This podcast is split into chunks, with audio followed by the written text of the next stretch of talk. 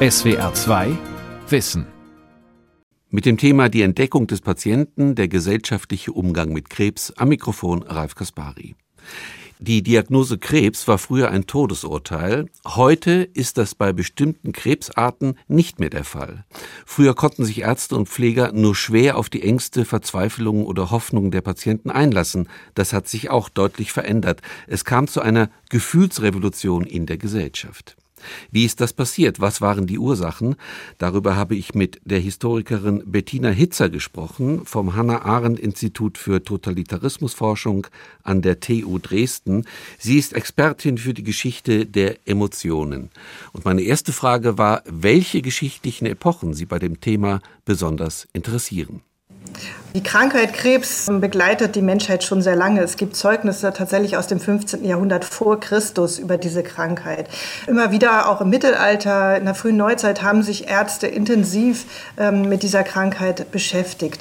Aber als, als Krankheit, die auch in der Gesellschaft breit diskutiert worden ist, die von der Gesundheitspolitik wahrgenommen worden ist, das ist der Zeitpunkt oder eine Art von Zäsur, ein Übergang Mitte bis Ende des 19. Jahrhunderts. Mhm. Ähm, und das hat damit zu tun, ähm, dass diese Zeit eine sehr statistikbegeisterte Epoche war, ähm, die also immer mehr Statistiken zum Beispiel über Todesursachen geführt hat. Und da ähm, hat man sich dann auch überlegt, Krebs mit in die Todesursachenstatistik ähm, einzubeziehen und hat dann festgestellt, dass doch deutlich mehr Menschen, als man es erwartet hatte, an ähm, Krebs verstorben sind, sodass man also sagte äh, oder darüber diskutierte, ist das eine Krankheit, die wir unterschätzt haben, deren Relevanz wir jetzt erst entdecken. Oder ähm, ist es vielleicht so, dass die Inzidenz dieser Krankheit, also die Häufigkeit ihres Auftretens zunimmt, weil sie vielleicht zum Beispiel mit ähm, der zunehmenden Zivilisierung, mit der Modernisierung der Gesellschaft verbunden ist? Also das begann im Zeitalter des Positivismus. Das war ja im, im 19. Jahrhundert so, wo man sehr stark äh, die Empirie nochmal genau untersucht hat. Ne? Das war sozusagen die Ursache dafür, dass Krebs ins öffentliche Bewusstsein rückte. Mit dieser modernen Symbolik, die wir heute mit Krebs verbinden. Also Sie haben es ja angedeutet, Krebs als Zivilisationskrankheit, Krebs als Symptom eines falschen Lebensstils zum Beispiel. Genau, das sind Aspekte, die eben dann bereits im äh, späten 19. Jahrhundert ähm, diskutiert worden sind. Äh, hinzu kam aber auch die ähm, die beeindruckenden Entwicklungen innerhalb der Medizin selbst, äh, insbesondere in der Chirurgie, dass äh, durch die neuen Narkosetechniken, aber auch ähm, durch die neuen Hygienevorstellungen äh, mit der Asepsis und Antisepsis ganz andere Operationen möglich wurden und damit Krebserkrankungen, die man vorher kaum heilen konnte und auch gar nicht erreichen konnte operativ, nun eben operiert werden konnten. Krebstumoren ähm, zum Beispiel des äh, Bauchbereichs, ähm, das war vorher eben überhaupt nicht möglich, so etwas zu operieren. Die konnte man oder die wurden mit verschiedenen Heilmitteln, mit verschiedenen Medikamenten ähm, behandelt, aber eben waren in der Regel ein Todesurteil. Und diese Begeisterung dafür auch, dass man jetzt ähm, solche Krankheiten zumindest erstmal behandeln konnte und vielleicht sogar heilen konnte, das äh, hat auch enorm dazu beigetragen, dass das Interesse für die Krebserkrankung gestiegen ist, auch weil dann Ärzte äh, gesagt haben, wenn das so ist, dass wir diese ähm, Krankheit vielleicht heilen könnten, wenn wir sie früh entdecken, dann sollten wir ähm, die Bevölkerung auch darauf aufmerksam machen und zum Beispiel mit solchen Früherkennungskampagnen, die man dann Ende des 19. Jahrhunderts erfunden hat, darauf hinweisen, es gibt bestimmte Frühsymptome, passt darauf auf und wenn ihr so etwas beobachtet bei euch, dann wendet euch an einen Arzt. Das äh, ist auch eben im späten 19. Jahrhundert erfunden worden. Im deutschen Sprachraum, im Deutschen Reich äh, war es ein Gynäkologe in Königsberg, der eben äh, festgestellt hat, ähm, äh, dass äh, Gebärmutter Halskrebserkrankungen äh, möglicherweise eben geheilt werden können, wenn man sie sehr früh entdeckt.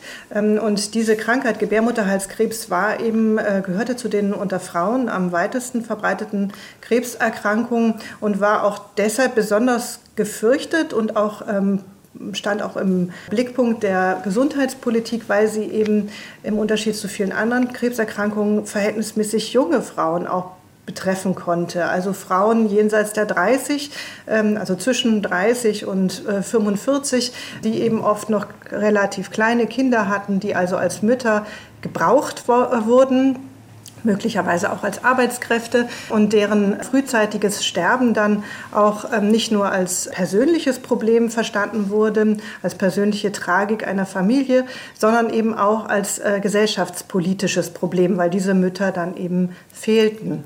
Und da hat er sich eben überlegt, ähm, es gibt bestimmte Früh, also aus damaliger Sicht Frühsymptome, heute würde man die nicht mehr als Frühsymptome bezeichnen, wie eben äh, Blutungen außerhalb der, der Regel, Schmerzen ähm, und ähnliches. Und wenn Frauen ähm, solche Symptome bei sich beobachteten, so schrieb er dann in Zeitungsanzeigen und in Broschüren, die dann verteilt worden sind äh, im Umkreis von Königsberg, dann sollten sich Frauen sofort an einen Gynäkologen wenden. Was wäre denn für dieses 19. Jahrhundert da typisch? Also wenn wir an Krebs denken, denken wir natürlich zuerst an das Gefühl der Angst. Das natürlich heute im Gespräch zwischen Patient und Arzt immer wieder thematisiert wird, was auch ein ganz wichtiger Aspekt ist. Man sagt ja heute, äh, wenn man die Angst überwindet, ist das auch ein Teil, zum Beispiel äh, den Krebs zu überwinden. Wie war das ja. damals in diesem 19. Jahrhundert mit der Angst, mit diesem ganzen Themenkomplex Angst und Furcht? Also Angst wurde schon besprochen, aber eben nicht zwischen Arzt und Patient in der Regel, sondern ähm, äh, unter den Ärzten selber. Sie haben also darüber sich Gedanken gemacht, wie man mit möglichen Ängsten von Patientinnen und Patienten äh, umgehen soll und wie man sie möglichst von vornherein verhindern soll. Denn in der zunehmend auch säkularisierten Medizin ähm, des 19. Jahrhunderts, also wo man sich als Profession neu erfunden hat ähm, und gesagt hat, wir wollen heilen. Und deshalb gibt es auch einen großen, eine, eine gewisse Distanz ähm, zu christlichen Vorstellungen der Krankenpflege. Dort in dieser Medizin ging es eben darum, Ängste zu nehmen oder Ängste gar nicht erst entstehen zu lassen, weil sich das auch mit diesem Selbstverständnis des Berufes des Arztes nicht vertrug. Und auch auch, weil Ärzte befürchteten, dass Menschen, die Angst vor dem Tod hatten ähm, oder gar hoffnungslos wurden, weil sie eben wussten, dass sie an Krebs erkrankt sind, dass sie dann jeden Lebensmut ver äh, verlieren würden. Und das eben nicht nur menschlich kaum erträglich ist, sondern eben auch möglicherweise negative Gesundheitseffekte hat, also die Chancen auf Heilung noch mehr reduzieren würde. Und darum haben Ärzte untereinander in so Ärzteratgebern, die dann auch ähm, veröffentlicht worden sind, so als Bücher, aber natürlich auch im Medizinstudium, ähm, darüber gesprochen, wie kann man das verhindern, dass solche Ängste überhaupt erst entstehen. Und die Lösung lautete dann in der Regel, wir erzählen den Patienten und Patientinnen nicht, dass sie Krebs haben wir erklären das äh, mit einem anderen Begriff, der eben vielleicht etwas ambivalent ist, also das heißt Krebs nicht komplett ausschließt, aber eben doch eher auf eine heilbare Krankheit hinweist. Also ein gutartiges Geschwür zum Beispiel oder eine Magenverstimmung oder ähnliches. Und dann können wir den Patienten die Hoffnung geben, dass ähm, diese Magenverstimmung zwar vielleicht chronisch ist, ähm, aber eben doch nicht zum Tod führen wird.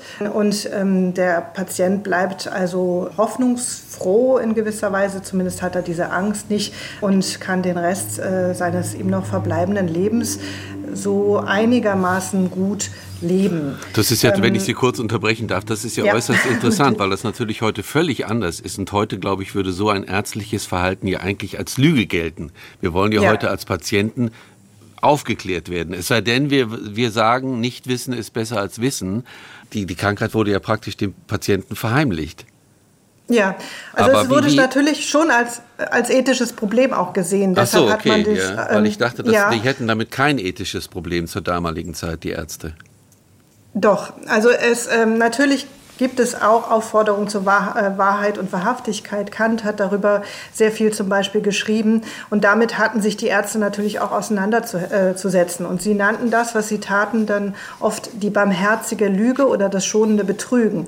Aus diesen Begriffen spricht natürlich schon die Wahrnehmung, dass es sich um eine Lüge genau. handelt und dass ja. das ethisch prekär ist.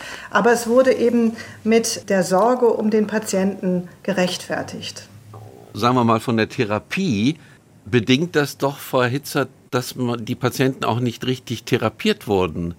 Oder also ich meine, wenn man Ihnen gesagt hätte, Sie haben vielleicht ein kleines Geschwür, dann nehmen Sie Magentropfen. Es gab die OP und die OP war natürlich aber immer eingreifend. Also selbst wenn Sie ein gutartiges Magengeschwür äh, operierten, war das eine große und auch gefährliche Operation, die dann aber ähm, damit äh, gerechtfertigt wurde, dass man gesagt hat, gut, dieses Geschwür ist zwar gutartig, aber wenn wir es jetzt nicht operieren, könnte es sich irgendwann mal ähm, zu einem Krebsgeschwür entwickeln und darum operieren wir das jetzt gleich. Und ähm, dann ist dieses Problem zumindest fürs Erste ähm, behoben. Das heißt, Therapien wurden schon auch durchgeführt, ähm, aber man hat sie dann eben erklärt, dass sie aus anderen Gründen notwendig sind.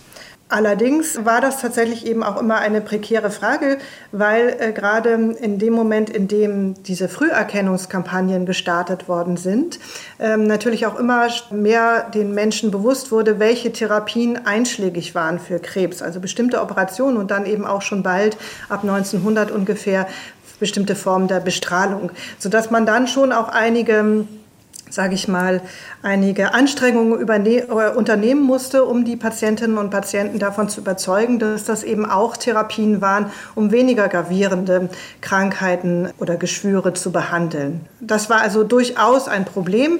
Ähm, allerdings hat man, und das zeigt, finde ich, äh, sehr deutlich auch den Unterschied zu heute, ähm, dass Patienten dann gezweifelt haben oder vielleicht unsicher waren und gedacht haben, ja, aber kann das denn so stimmen? Und immer mal wieder nachgefragt haben, ist es nicht vielleicht doch Krebs? Das hat man eben nicht als eine Belastung, als eine psychische Belastung gesehen, wie man das heute sehen würde, wo man sagt, diese Unsicherheit ist ungeheuer schwer zu ertragen.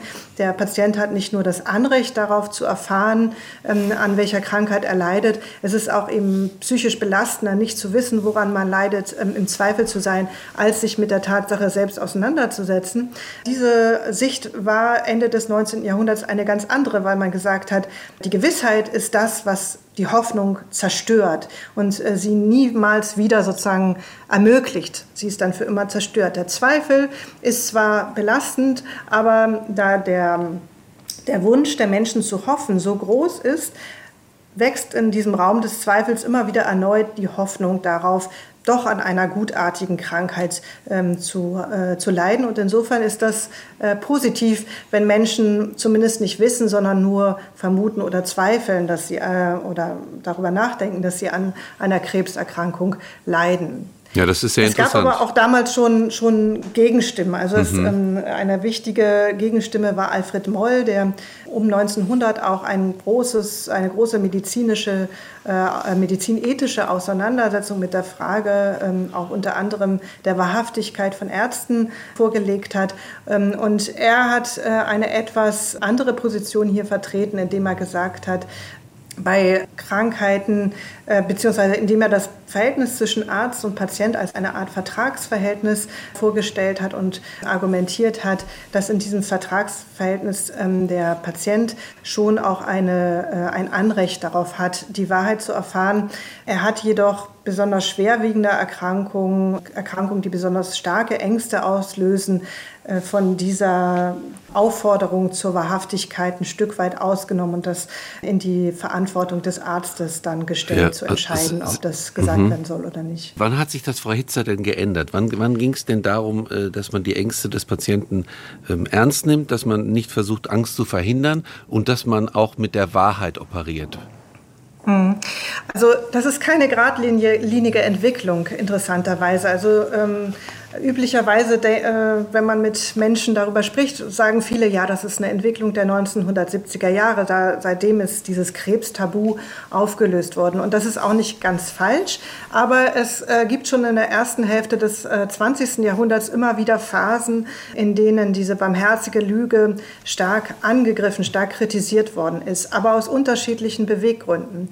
In den 1920er Jahren wächst die Kritik an dieser barmherzigen, sogenannten barmherzigen Lüge und wird dann in den 1930er Jahren sehr stark in der Zeit des Nationalsozialismus.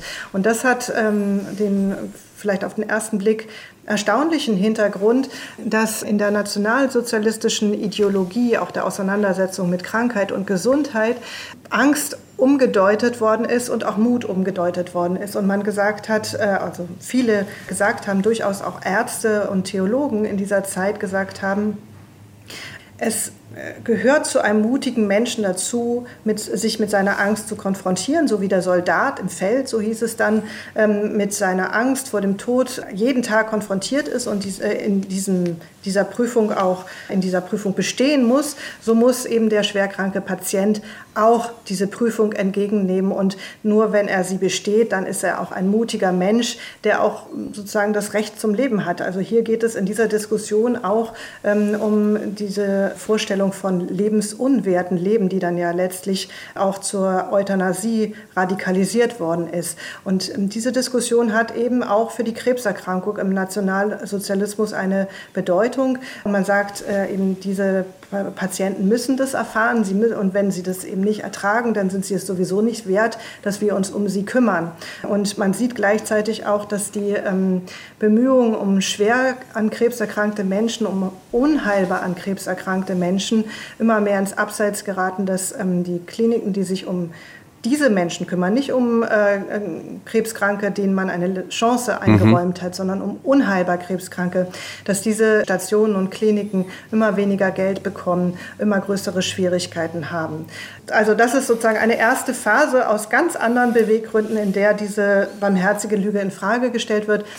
Nach dem Krieg ähm, verdichtet sich das Tabu noch einmal, könnte man sagen, äh, unter anderem auch ähm, in Abgrenzung zum Nationalsozialismus, dass man also eine ganz große Berührungsangst gegenüber der Angst hat, dass man also nochmal sagt, wir müssen Angst, die ganz schnell in Panik umschlägt, vermeiden. Und ähm, deshalb wird in den 1950er Jahren fast nie den Patienten mitgeteilt, dass sie an einer Krebserkrankung leiden. Und auch ähm, Urteile des Bundesgerichtshofs, die sich dann mit der Frage des, äh, der informierten Zustimmung, des sogenannten Informed Consent beschäftigen, kommen zu dem Schluss, dass es nicht die unbedingte Pflicht des Arztes ist, diese Diagnose mitzuteilen. Äh, spielt damit, wenn ich Sie kurz unterbrechen darf, spielt da ja? auch äh, die, die, die Kriegserfahrung eine Rolle mit? Also Hysterieerfahrung, Traumata-Erfahrung durch ja. den Zweiten Weltkrieg?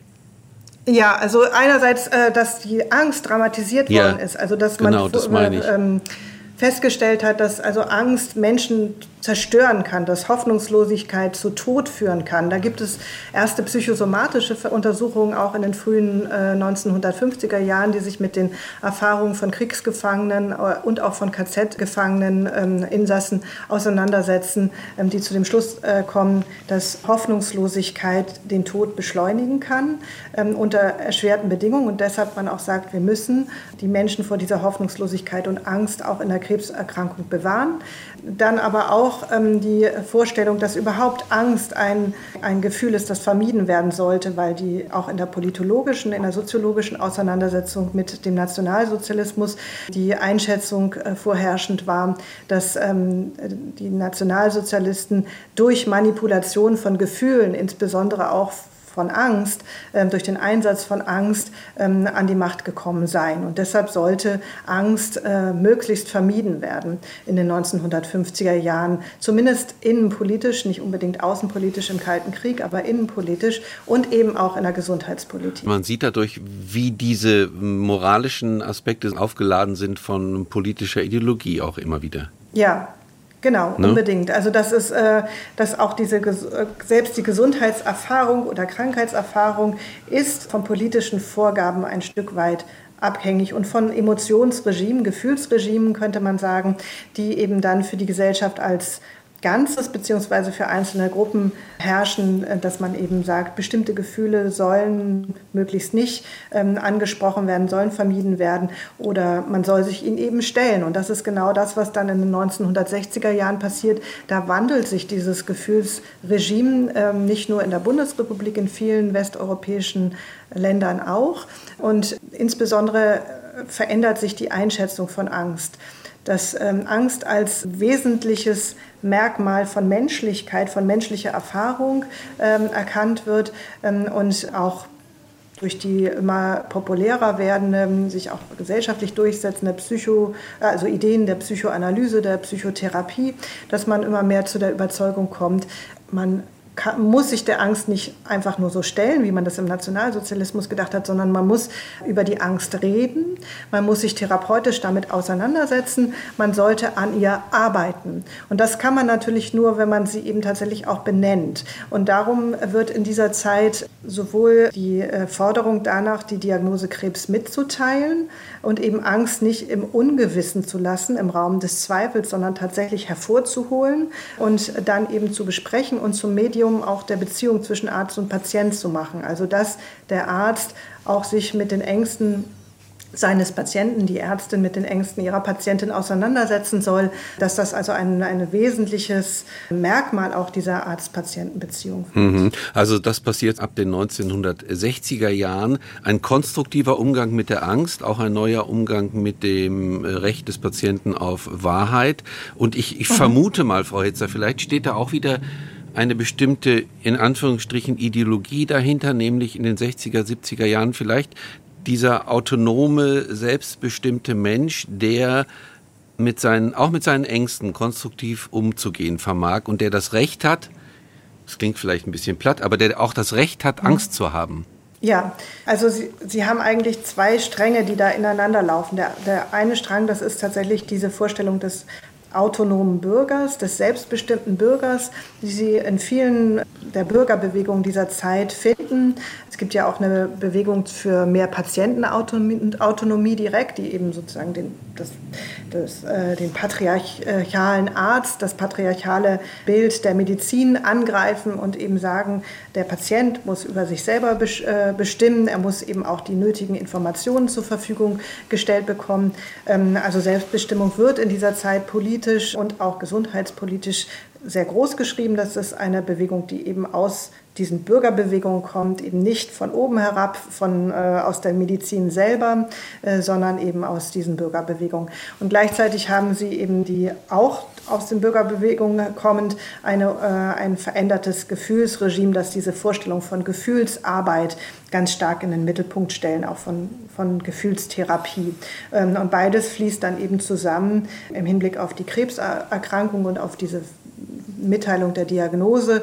In der Forderung, die Diagnose muss mitgeteilt werden, und die ähm, psychische Bewältigung, die Gefühlsbewältigung dieser Krankheit muss auch äh, in die Medizin hineingenommen werden. Deshalb sind die ähm, Anfänge der Psychoonkologie äh, eben auch in dieser Zeit zu finden, die allerdings dann in der Bundesrepublik erst äh, Anfang der 1990er Jahre institutionalisiert worden ist. Und es gibt doch in diesem Zug auch so etwas wie einen Paradigmenwechsel, denn jetzt wird doch plötzlich das Konzept der Empathie ganz wichtig, also in Bezug vom Arzt zum Patienten. Empathie Empathie. Er muss sich jetzt einfühlen können in den ängstlichen Patienten.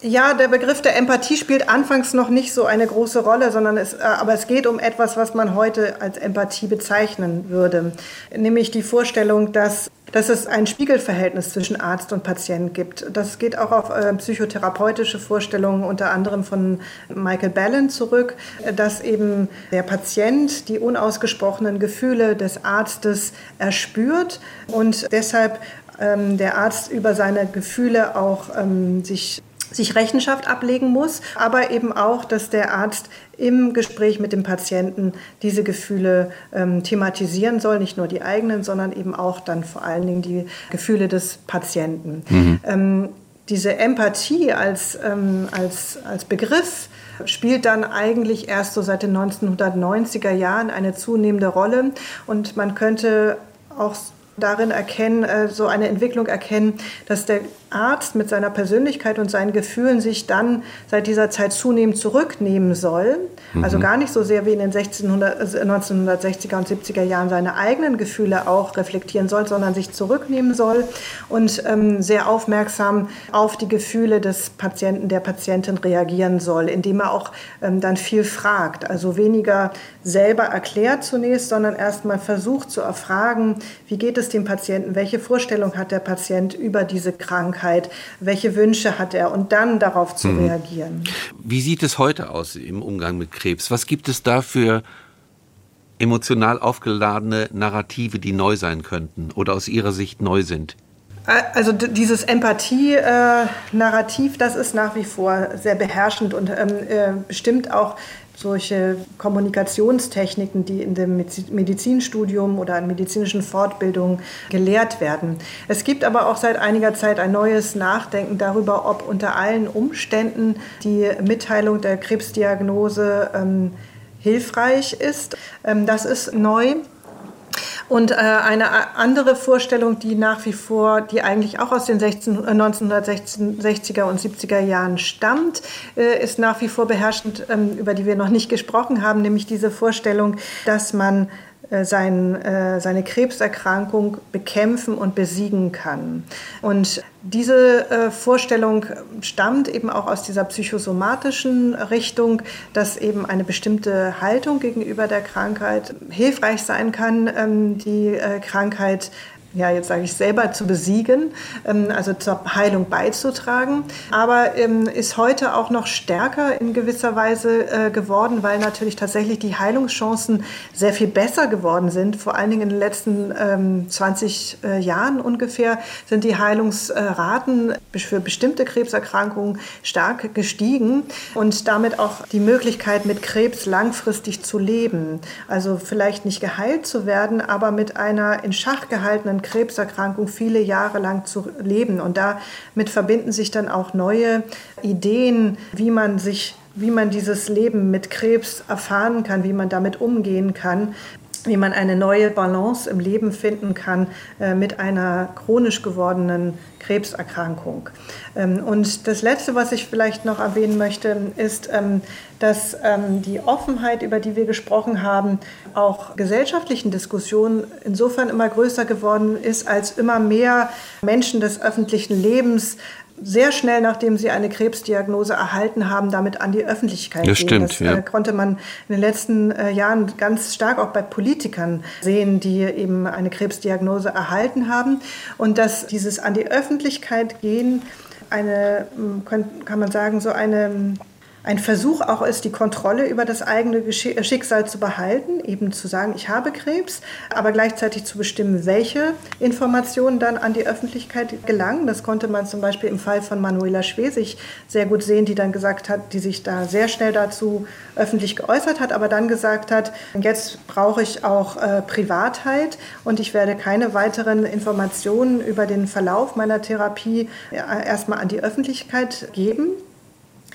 Aber, und das kann man auch an diesem Beispiel sehen, ganz schnell auch das Bemühen zurückzukehren in den alten Alltag. Das heißt, nicht mehr äh, an Krebs zu erkranken und dann das als eine Zäsur im Leben zu sehen, sondern die Therapie hinter sich zu bringen und äh, sofort wieder die Arbeit aufzunehmen, äh, sofort in dieses alte Leben zurückzukehren und das äh, ist einerseits natürlich eine außerordentlich positive Entwicklung, die durch äh, medizinische Innovationen äh, möglich gemacht worden ist. Aber andererseits kann man darin natürlich auch einen gewissen Optimierungsdruck erkennen. Also eben diese ja doch auch diesen ja doch auch existenziellen Einschnitt möglichst schnell zu überwinden ähm, und eine gesellschaftliche Erwartung dann danach auch nicht mehr so viel darüber zu sprechen. Und das ist etwas was manche Krebsüberlebende oder Menschen die langfristig mit Krebs leben äh, müssen ähm, auch berichten dass also am Anfang ähm, die Empathie groß ist und auch die Bereitschaft mit ihnen über ihre Krankheit zu sprechen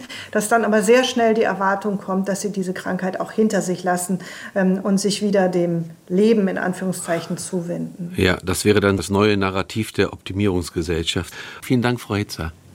Ich danke Ihnen. Das war die SWR2 Aula, heute mit dem Thema Die Entdeckung des Patienten, der gesellschaftliche Umgang mit Krebs. Sie hörten ein Gespräch mit der Historikerin Bettina Hitzer. SWR2 Wissen.